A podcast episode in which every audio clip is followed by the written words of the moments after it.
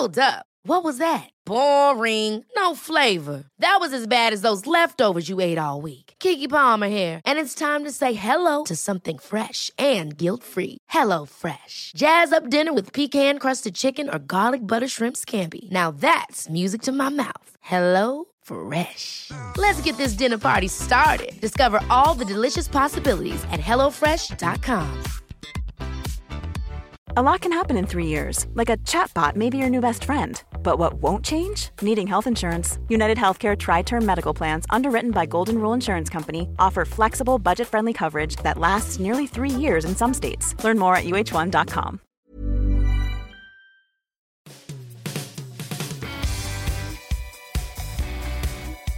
Welcome to the Football Writers Podcast. My name is Mike Calvin. I'm joined by John Cross of the Daily Mirror and by David Priest, goalkeeping coach, scout, and columnist. This is the time of year for perspective and quiet reflection. But since it's football we're talking about, that's not always possible. 2019 was a turbulent year for Manchester United. Now, be honest, John, did you expect Ole Gunnar Solskjaer to still be in a job? 12 months ago, absolutely not. It was very clear, I think, from that point of appointment that, that he would be a temporary fix. He would gather everyone together. They'd hopefully get a new manager bounce and he'd see them through a very, very turbulent, difficult time. And they'd make a long term appointment in the summer. Well, I think everyone, you know, I, am sure probably ourselves, you know, uh, uh, were guilty of being swept along by the wave. It felt absolutely inevitable and impossible to do anything but point Solskjaer after United got through against PSG. And they had this wonderful run of away results. And actually, as soon as that happened, as soon as he was appointed, the wheels came off, hmm. really. the players who had been giving him everything, I thought, relaxed. I just felt that once United have done that, I think they need to move away from this chop and change mentality. I think they need to give him time and opportunity. And I don't understand where the same people who were saying he probably needs three windows have suddenly disappeared and changed again and said, "Oh well, it's time. His time's up. He's gone." Well, actually, if you judge him on the big window, if you judge United on the big window, which was last summer, you can't argue that they're actually they improved that squad, and it's going to take time. You can't do it overnight. Wan-Bissaka, I think, is a, is an excellent defensive fullback. He can probably improve on his attacking side of the game. Dan James, Harry Maguire, good signings. It's just going to take time. There's still, I think, some distance off the top four, but United have to decide whether you are going to panic and use the barometer as the top four as as the tipping point for a manager or give a manager time and try and proceed, try and move forward. I think they, they, they will do the latter and I think they should do the latter. But I just think there are going to be frustrations, you know, real bumps along the road. And I'm not sure whether really that, that Solskjaer can always survive that. I mean, it was really instructive at points this season when they've seen off big teams like Leicester and Spurs beating them when the pressure was really on. They seem to respond but away from home, they, they, they're really poor away from home, I think, on, on big occasions. And I think that tells you something about a weak mentality. Yeah, well, because when you look at it, they, they, they lost at Watford just before Christmas. And that was a poor performance by any standards. What struck me about it was the lack of leadership. Now, when we talk, you know, we talk about Jordan Henderson at Liverpool provides that type of leadership. Who fills that void at Manchester United? McTominay seems to be growing into the role, and is that because Pogba's not been alongside him? Yeah, possibly. You know, he's been given the time to to flourish and and just just get games and get the get more experience, and he's he's taken that responsibility, like you said. But you've got to look at figures like uh, David De Gea, Harry Maguire. They're the ones who've got to step up and, and be the leaders in that team. Uh, you, what about uh, De Gea as a goalkeeper? Do you think he's become increasingly fallible? I, I think that he's. It, you've got to take sort of two things in perspective. That is his whole game being affected, or is he just a good goalkeeper making mistakes? And I tend to go with the latter. I think Solskjaer is what he was uh, talking after the Watford game, saying that he's looked brilliant in training. He's had some great games that have won them points over the last few weeks, and I, and I think that's I think that let's say the mistake that he made against Watford, it's uh, it's something that happens to goalkeepers when you're you're thinking one step ahead of yourself instead of just focusing on catching the ball. You're already thinking about where you're going to distribute it to. All keepers of every level gets get caught out by that every now and again. But just the, the one that was more of a worry was the one against Everton where he, he sort of meekly came to, to punch the ball away and he was out muscled for it and it didn't look very convincing at all. So he signed, everyone thought that it was maybe to do his new contract and uh, be coming out a, a contract before he signed his new deal. Maybe that was affecting him. Now he signed the new deal. He's the best paid goalkeeper in the world. That's uh, no longer an excuse. So uh, yeah, probably need to keep an eye on that. But I think uh, with Ole Gunnar Solskjaer, I think the fact that he played better against bigger sides is because he's made them into a counter-attacking side. They've got pace in the side. They've got a lot of youth, and and that's what they rely on. And they can do that against better sides. When you're playing against in the bottom half of the table, and they're not going to come out at you and they're going to sit in, that's going to give you a problem that you've got to work out. And until now, he's not been able to do that. Mm. There's still a lot of talk that Erling Haaland mm. might, might join in in January. You know, in preference to go to Dortmund. It's it's been Mino Raiola's payday yet again. He's obviously closely associated with Paul Pogba. What is the solution to a, a Pogba problem? Do you think he should basically cash his chips in and leave? I, I think the, the ultimate end result with Pogba is that he'll be sold next summer because I think that Pogba is a wonderful player. I do sometimes question his motivation, and I think you could say that for a few players who now have reached the uh, pinnacle of the game, which is which is winning the World Cup. And has he then basically lost a bit of an edge as a player? I, I still feel that the way United are structured and the way they're set up isn't isn't ideal for, for Pogba in many ways because I just think that that they're missing cogs in midfield. If they had a sort of a better structure, you would get more out of Pogba. And I think Pogba's position arguably is is, is the eight, isn't it? That basically you'd have a more of a holding player if they're going to play in the way that they do, and then also a ten. And then I think you just need to build that dynamic, and therefore you need to almost build the mid midfield stroke team around Paul Pogba. And can United do that at this moment in time when there's so much doubt over Pogba's state of mind, over his future, over where where we go from here? You absolutely can't. And I just think we, we're reaching a point in time where I think United will have to look at it. They can't bear to leave it where he's running down his contract any longer.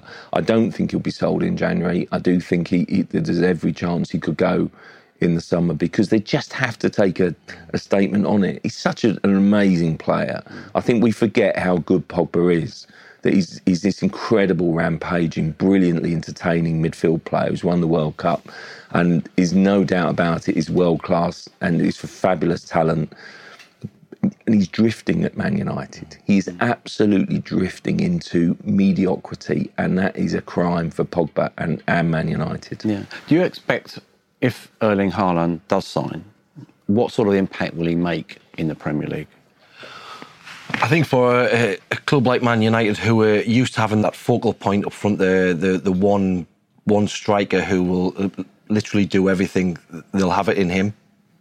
He plays with a great maturity for somebody as young as he is, and uh, he's not just a goal scorer by any means. And I think that uh, there was a question asked about him, you know, whether he'd go to Manchester United or not because of his father's history with Roy Keane and, uh, and Manchester United. It's just an interesting point that when he was he started Bryne, who were a local rival to Viking Stavanger, and uh, and Viking were a big club or a big club in Norway. They tried to sign Erling when he was 16, and it, his father wouldn't allow him to go because of the local rivalry, and he ended up going to Molde instead. So it might seem like a little bit of a joke that, that he wouldn't sign for Manchester United, but if his father's got that much influence, then I think that you know might happen again. Yeah. All 10 matches in the in the new year schedule are on BT Sport, shown live.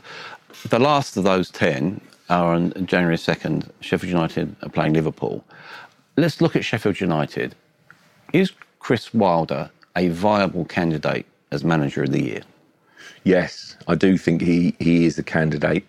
I personally wouldn't make him manager of the year, but I think if we look at uh, if we look at candidates for manager of the year, if you're asking for four or five, he's definitely there. He's he's there with with Guardiola, with with Klopp, with Rodgers, and I just think the the impact that he's had. I thought Sheffield United, I'll be perfectly honest, would struggle in the Premier League just because they they decided not to spend big. They, they largely went with the squad and the ethos that they got promoted with. They've been an incredible breath of fresh air, not just in the way that they play, but if you go to Bramall Lane, the atmosphere is absolutely rocking. It's a throwback. It's brilliant to watch. They're great fun as a team to watch. The way that they're, they're so different in their philosophy and the way that the team comes at you from all angles, they can be incredibly difficult, I think, to to compete against. These improved players. He, he, the, the, team knows exactly what they're doing in terms of the structure they're, they're, fantastic to watch. He's, he's taken pretty average, I have to say, sort of championship players on and and, and turn them into into really good, you know, outstanding Premier League performers. I think. He's improved Premier League players. He's improved the squad right throughout at every level. And so, therefore, if you're judging on a, a manager on, on, on what he's achieved, where he's taken the team, where he's taken the squad and the players, then absolutely Chris Wilder must be appreciated as, as a contender manager here. Mm. He doesn't sugarcoat things, does he? No. You know, and basically, I thought he came across as a in, in a sort of true light when he was criticising Dean Henderson yeah. for a mistake. He said, "Yeah, he made a mistake. Needs to learn from it." When you've got a manager like that in a position like a goalkeeper, which depends on confidence, what sort of balance does he have to strike?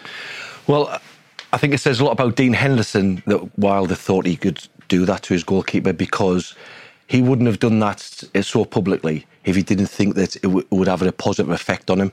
Because Dean's a very robust character.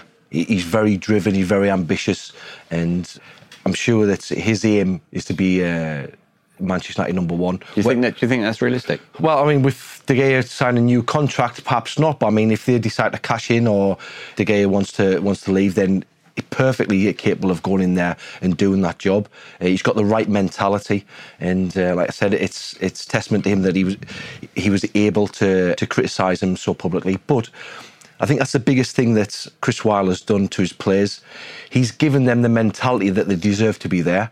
So when uh, when he's upset that they've only got a point, say away to Tottenham or whatever, he shows his frustration, and he's they're not just there to be they're not just plucky underdogs. They're not just sort of yeah, it's a big club, Sheffield United. Don't get me wrong, but in Premier League terms, he's not going there saying, "Oh, we're only little old Sheffield United. we will give it our best shot."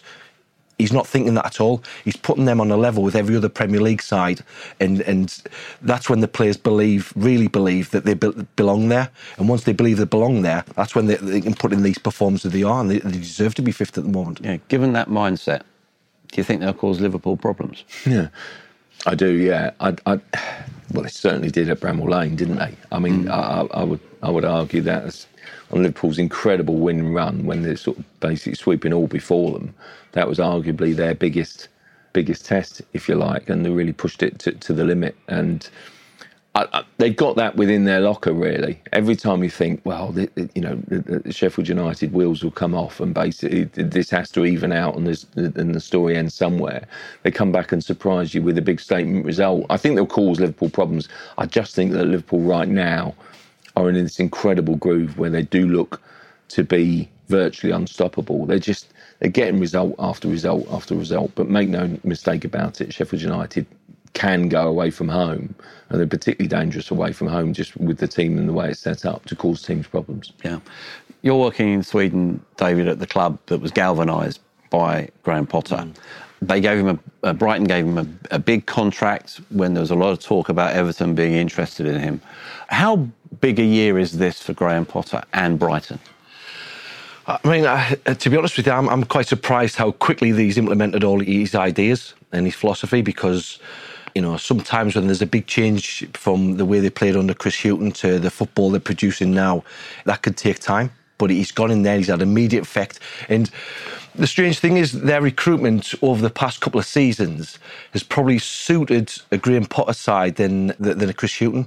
You often felt that when new uh, new players came in, they always t- tend to go back to the old guard and the, to the players who got them success, who got them up and and got them uh, to stay in the in the Premier League in, in the first season up there. But I think that's it, definitely a long term plan.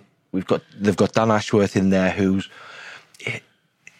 he's the main driving force behind the success that Gareth Southgate's had uh, with England.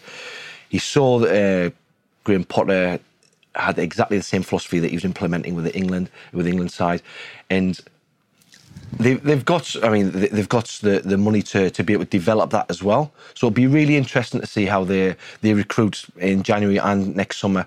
They, have always got a they've got a great recruitment department there. They've uh, in depth with their data, their data analysis to shortlist a lot of candidates. But I think that um, a big part of what he's trying to do there and playing football. A lot of that hinges, hinges on Adam Webster as well at the back. They miss him when they when he's not there. He's, he's injured for a couple of weeks uh, not so long ago, and, and he, I think he's got a big future. And he probably will be uh, included in the England squad uh, in the near future. I would imagine. Yeah, and you know, I know you're sweet on the other centre back, aren't you? Oh, Lewis Dunk. Yeah, yeah. I, I just, it's funny. I, I, I, did do a piece with Adam Webster earlier in the season, and he, he speaks really well. He's got such a big future. And a couple of times he referred to Lewis Dunk as, as our best player. He kind of, you know, he really looks up to, to, to Lewis Dunk and he's clearly learning from him. I just think Lewis Dunk is absolutely phenomenal. I think he's big, mm. powerful, strong, good on the ball, commanding. Every time I sort of tweet my, my, my affection, respect, and love, call it what you will for him, then basically people come back and say, "Oh, look at you know such and such as video clip doing the rounds of him being, you know, done in training or he didn't do that well when he was previously sort of called up. What I would add, just for a bit of balance, is that he was going through a very, very difficult time for Brighton at that time.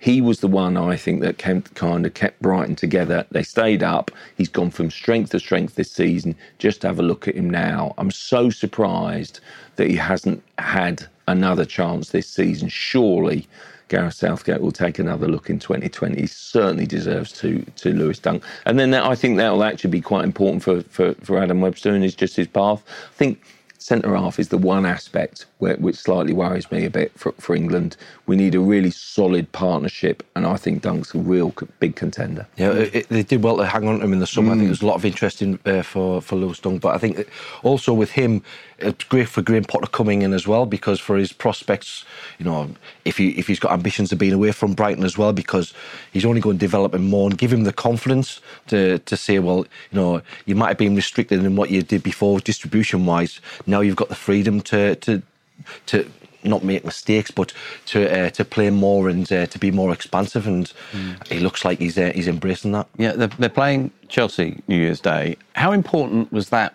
win over Spurs for Chelsea, you know, just before Christmas? I think it's, it's, probably more important for, for Frank Lampard that it was a get him one over Jose Mourinho. Because he outcoached him, didn't he? Well, yeah, I mean, he did, and I think there was a lot of frustration from Spurs fans, you know, getting to see what Manchester United fans were mourning about when when he was there, and listen, there was a lot of respect for Jose Mourinho, and, and I think eventually he, he'll, you know, he'll get them back on the right track and, and back into uh, Champions League places. But I think that from Frank, Frank Lampard's perspective, he must be delighted with the way things gone with the team that he's been putting out there, giving youngsters a chance, and and that's it. It's it's not just about whether they're good enough. It's just about giving them the chance to show that they are good enough, and they're getting that. And the likes of Mason Mount and Tammy Abraham, they're just flourishing under it. Mm. We've got the year starting for Spurs against Southampton. Mm. Can Southampton stay up with that defence?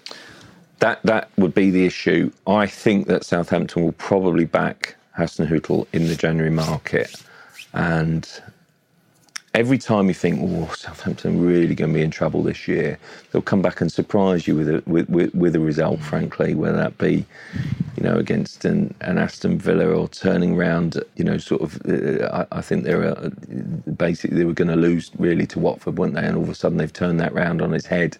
They they, they have got. I think thanks to Hasenhüttl, I think he's a really good manager, but frankly, the squad isn't in great shape. It does need surgery, I think probably both in January and indeed the summer.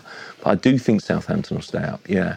I, I, I like the way that Southampton go about their business. They've made some recent bad managerial appointments and choices. And I also think the recruitment has been a bit near misses, frankly. They could have, they were close to getting that player. They're close to getting that player, whether it's being Maddison or whoever it might be. And, you, you, know, various sort of issues really where it just w- was very close and they would have been significantly stronger.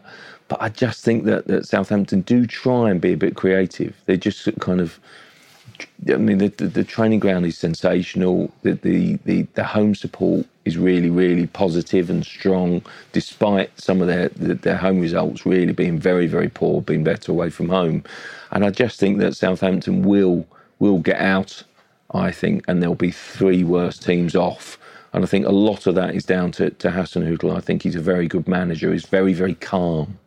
You know, he doesn't look particularly stressed. And I think that's so so positive for, for a set of players who've suffered some really bad defeats in, mm. in, in 2019. That's positive. In, with Norwich, is a home game against Crystal Palace the sort of game they need to win to stay up?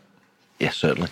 And I, th- I think that um, it's okay, you know, when the the big size, like you know, when Man City uh, rolled up and uh, they, they, beat them at Carrow Road that's okay. But I mean, the, if you get three points around from teams that are in that bottom half of the table, it has a much more effect, a bigger effect on your position and uh, and on theirs, obviously. It, it's it's great to see that even when they're not, even if they're not winning games, you know, they're in there. You know, they're, they're, they're still creating a lot of chances. It's good to see Teemu Pukki that's still not, uh, even though he fractured a bone in his foot, that he's still able to play. That's really important for them as well. And they've got some good young players there who are coming through, and for their first season in the Premier League, you know, they're, they're swimming, they're not sinking either. Yeah, yeah. Of those, if they do go down, mm. players who will probably be picked up by other Premier League clubs, we're looking at both fullbacks, probably Aarons yeah. and Lewis. Buendia has always struck me as a really intelligent footballer. Cantwell scoring important yeah. goals. Do they sell them, mm. or do they keep what they've got and then try and get straight back up again? Well, Ben Godfrey is another. Yes, that I immediately, immediately sort of draw to. Uh, there's definitely a player there. I think, and in a, in a more confident, more, perhaps more balanced team, I think he would even look even better.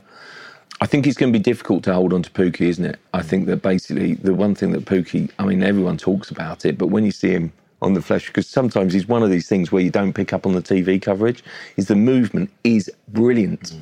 Honestly, for movement purposes, which obviously you're always going to be focusing on the ball in the sort of the coverage, but if you see him in the flesh and the ground, oh, it's sensational. He really is top, top level. So I think that's going to be an issue. I do think that other clubs will come and have a have a look, you know, sort of whether that's Aarons who does look at you know, does look. Tottenham are really interested in him, aren't they? I, I, can understand why, but for various reasons. Because obviously Aurier is just not up to the level that Spurs require, and then basically Max Aarons outstanding, fits the bill, young English, and lots of potential there. And I do, I do think he would probably be gettable.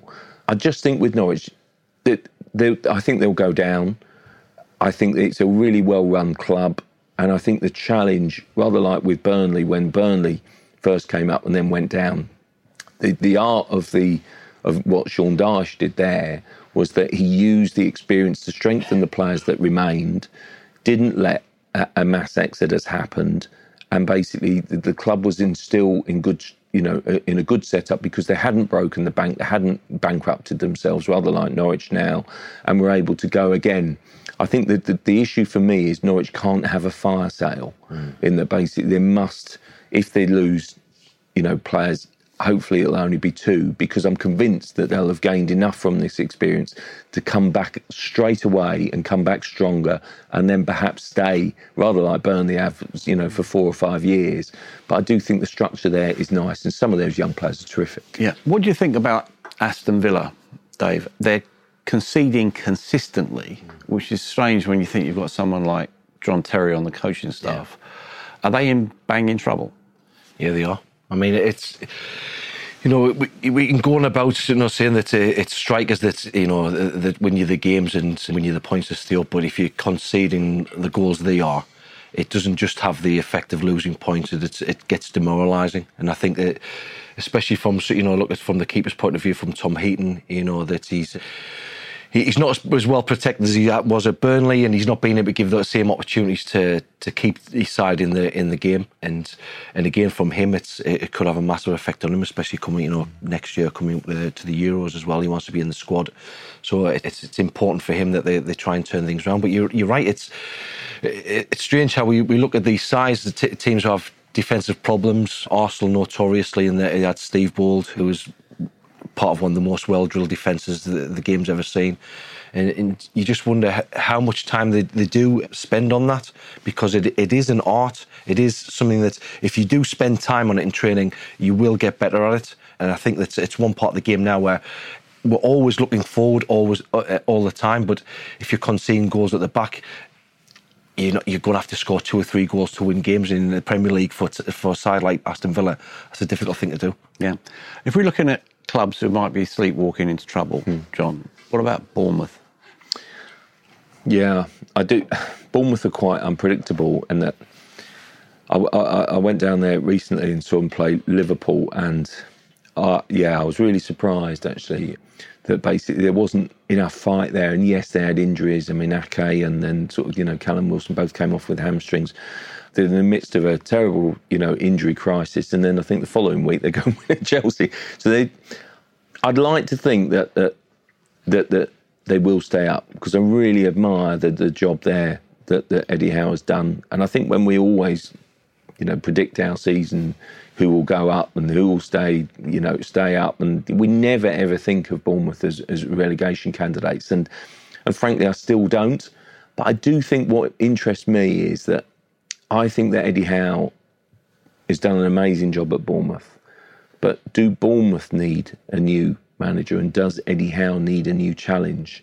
I do think in 2020, I'd love to see you know, maybe with all due respect to Bournemouth, a bigger club give Eddie Howe that maybe that that opportunity because he certainly deserved it. And maybe, just maybe, I'm not suggesting these sort of kind of times run out because Eddie Howe, I think, you know, they, they build, build statues and call him the greatest manager they've ever had. And make no mistake about that. Sometimes a new direction, a new, a new thing can work. And I just think that some of the recruitment hasn't always been great. Some of the signings haven't been you know, inspirational.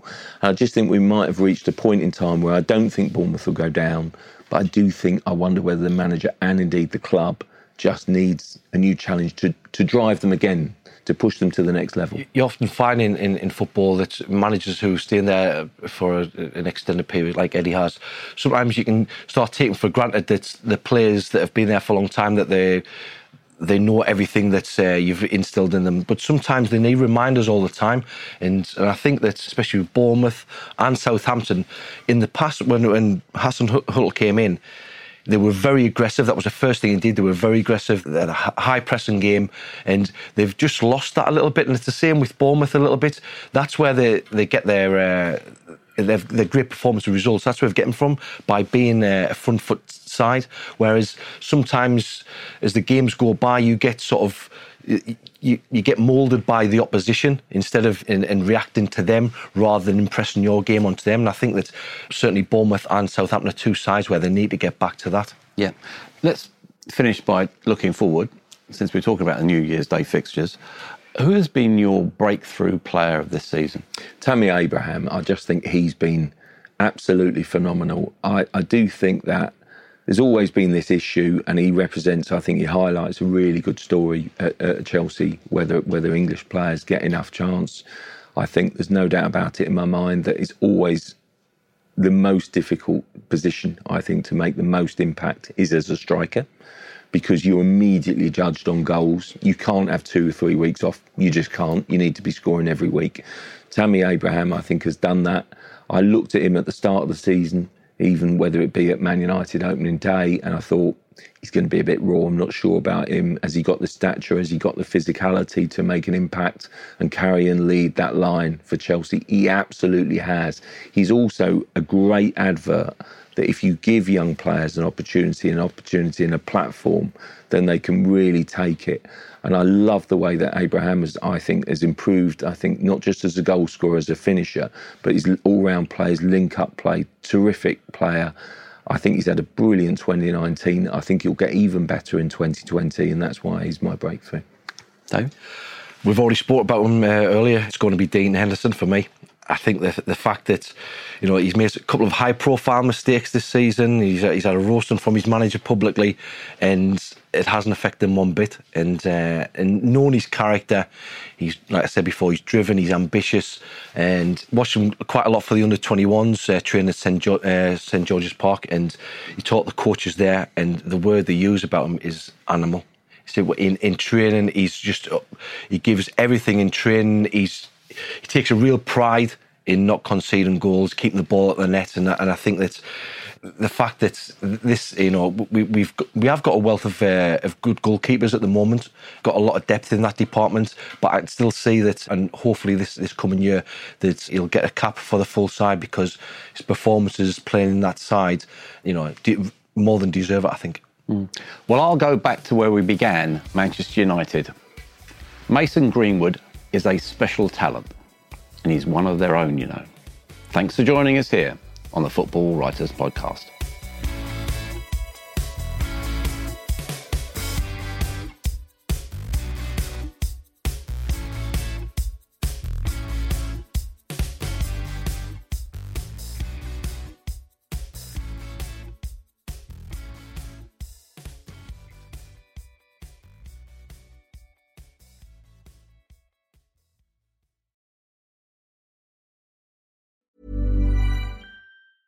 Ever catch yourself eating the same flavorless dinner three days in a row?